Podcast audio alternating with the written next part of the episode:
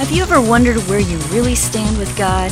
Are you overcome with feelings of guilt because of things you've done wrong? Are you tired of religion that focuses on rules that you can't keep? Have we got good news for you? It's time to listen in on some casual conversation with Mike Kapler and Joel Brueseke and discover what true freedom is all about. This is Growing in Grace.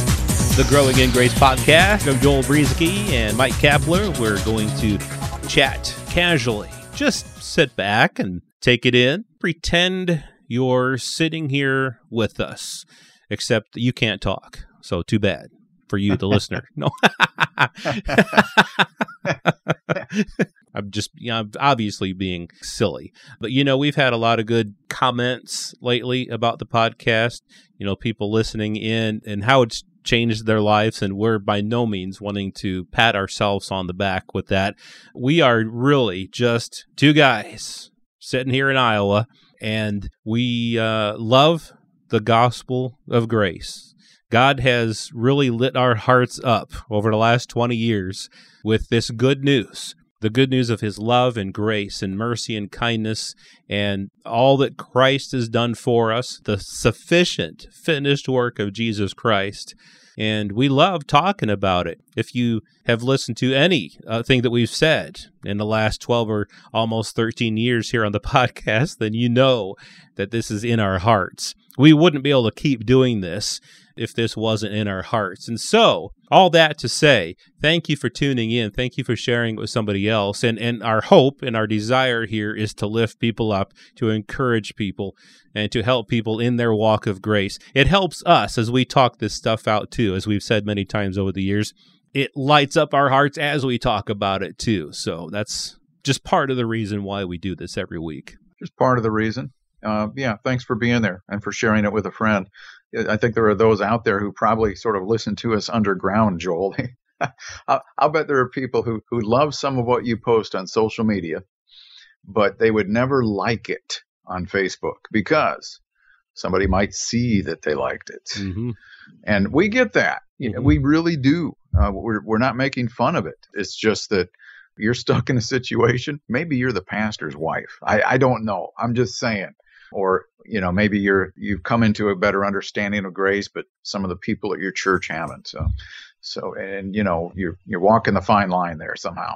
We're glad that we can be here for you. And um, we, we started talking last week about versology bible verses that sometimes get broken up and quoted and recited completely out of context. And what does this lead to? It leads to confusion misunderstanding about the gospel it can lead to cults and all kinds of other silly religious things that, again, have very little to do with the gospel at all. So we get into these mindsets, though, that the, the Bible is one book.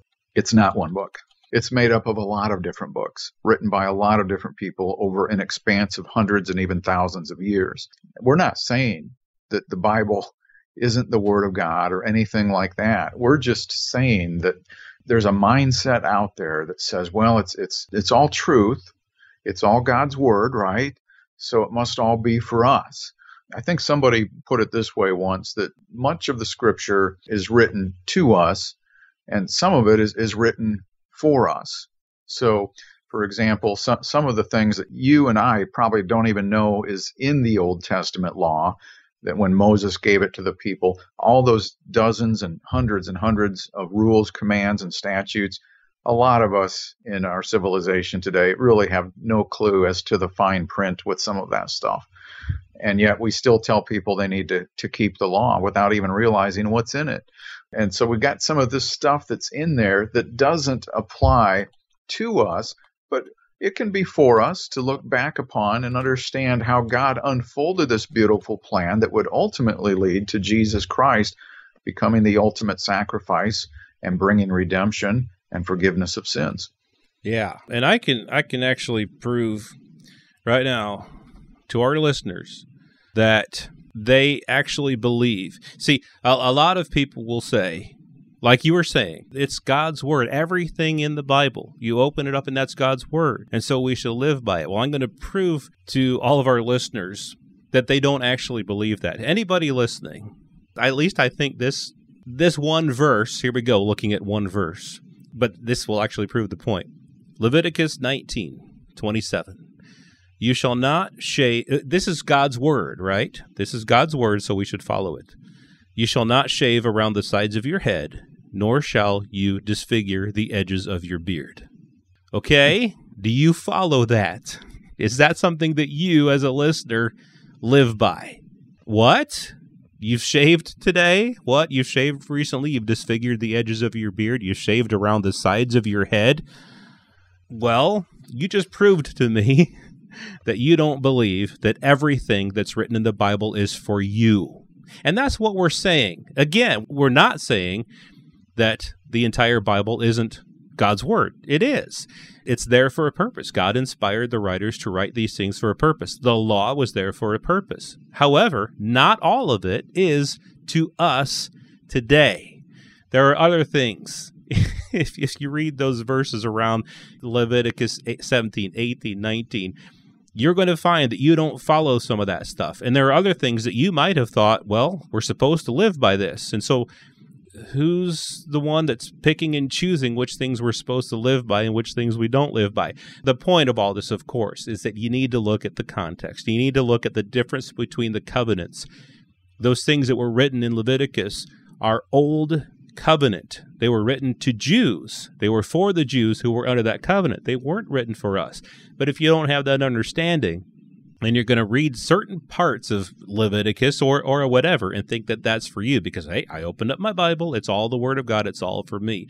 Now there are actually people today who try to live by that. You shall not shave around the sides of your head, nor shall you disfigure the edges of your beard. And I think that those people are missing the point. But those people probably wouldn't be listening to our podcast anyway. But that's just uh, another example of things uh, where people take verses out of context and misapply it. Yeah, I had a teacher when I was a kid who followed those beard rules, and she was a really nice lady. uh, Brother. uh, sorry about that. It's I'm sorry. I, this is why we we believe in grace is because my warped sense of humor because gets me we into need trouble. it when caps around, no doubt. okay, and and it's even worse. My my daughters would always jump on me when I start laughing at myself. So because when I, when I say a joke at my house, Joel, from my wife on down, everybody tries not to laugh.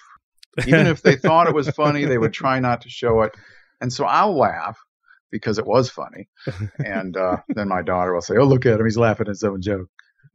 and then they start laughing because they couldn't hold it in anymore. But they act like they're laughing at me for laughing. So there's a lot of different passages and verses out there. But what we what we were talking about here too is that the context of the Bible, understanding that there is an old covenant that was assigned to Israel. God gave it to them through Moses, and that there is a new covenant that did not start with the birth of Jesus Christ, but it, it, came after his death. After the testator died, is when the new covenant began. So Jesus was really an old covenant minister. His ministry was to Jewish people. You see, Jesus was also born under the law and followed the law, fulfilled the law ultimately. But even when he was born, you know, the ceremonial things that went on, it was all done according to the law. And why did Jesus come to minister to these Jewish people under the law while he was a man here upon the earth? It was so that they could be redeemed from it. mm-hmm. It was coming to an end. It had to, because nobody could keep up with it. The law was wholly righteous and good, but it could not provide us with the life and righteousness that we needed. So there's some of these context issues. And then if you start getting into the verses and the chapters, you mentioned one already, Joel, but there's a lot of different verses out there that, that get quoted. Uh, we talked about something last week in, in Romans, but um, there's a lot of different ones out there that get quoted, and people have this assumption as to what they really mean. And we could get into a bunch of them from tithing to, to all kinds of different things. I mean, just for example, there's one I used to hear a lot, Joel, and it was um, you will know them by their fruits. And I would hear this applied as if it were being communicated to us as believers that ungodly people will know us by our fruits. But if you look at the context, you'll see Jesus had it turned around the other way. He was trying to tell people, here's how you'll spot the bad apples. You'll know them by their fruits. That's different than the fruit of the Spirit that flows through us as believers in Christ. So, one example there uh, this is the day the Lord has made. Mm. Is this a dangerous thing if you don't understand this one? No, but it does help put your understanding of the gospel in, in a better perspective, I think. And that is, this is the day the Lord has made. I will be glad and rejoice in it. It's really re- not referring to today, it's referring to the day that Christ brought salvation and righteousness, where the gates of righteousness were opened up to us. So there's a lot of different things out there. And, and context is a big deal, or as we said before, the Bible can become a dangerous book if we kind of get out of balance with understanding the context surrounding the verses. Yes, uh, uh, just a couple more things that have stuck out to me over the years. Uh, you mentioned tithing, and here's one verse that I have often heard quoted out of context Hebrews 7 8. Here, mortal men receive tithes. A lot of people I have heard quote that, Hebrews 7 8, saying that, see, the pastor today receive the tithes. And so they turn this into how we're supposed to tithe today. But the full verse actually says, Here mortal man receive tithes, but there he receives them, of whom it is witnessed that he lives. The whole point of Hebrews 7 is to show that Jesus was superior to the old covenant priests. So here, mortal men receive tithes was actually written 2,000 years ago, where the Levite priests were still receiving tithes. But there he receives them. It's talking about Melchizedek, of whom it is witnessed that he lives. And so you got to read the verses before and after that. And if you have any questions about that, feel free to contact us on our website or on uh, YouTube or whatever, and I'll sure try to help explain that to you. But a few months ago, maybe six months ago or a year ago, somebody wrote me a series of questions. He asked a question and then I responded to it, and then he asked me another question. Well, what about this verse? And and I responded to it, and well, what about this verse? And I respond, and, and I realized that each time I'm responding to him, he's asking me about a verse or a phrase in a verse. So I would go to the verse that he asked about, and I would look at the verses beforehand and afterwards, and I would say, here's what this is saying in the context. And then eventually I just said to the guy, you know, I'm not going to do your work for you anymore. I said, take a look at the verse that you just asked me about. Look at the verses before it. Look after it. Look at the big picture. Look at the chapter. Look at what is being said in that entire book. And you yourself can see that that verse itself has context and it has a big picture that will help to understand it. And so that's kind of what we're saying here this week.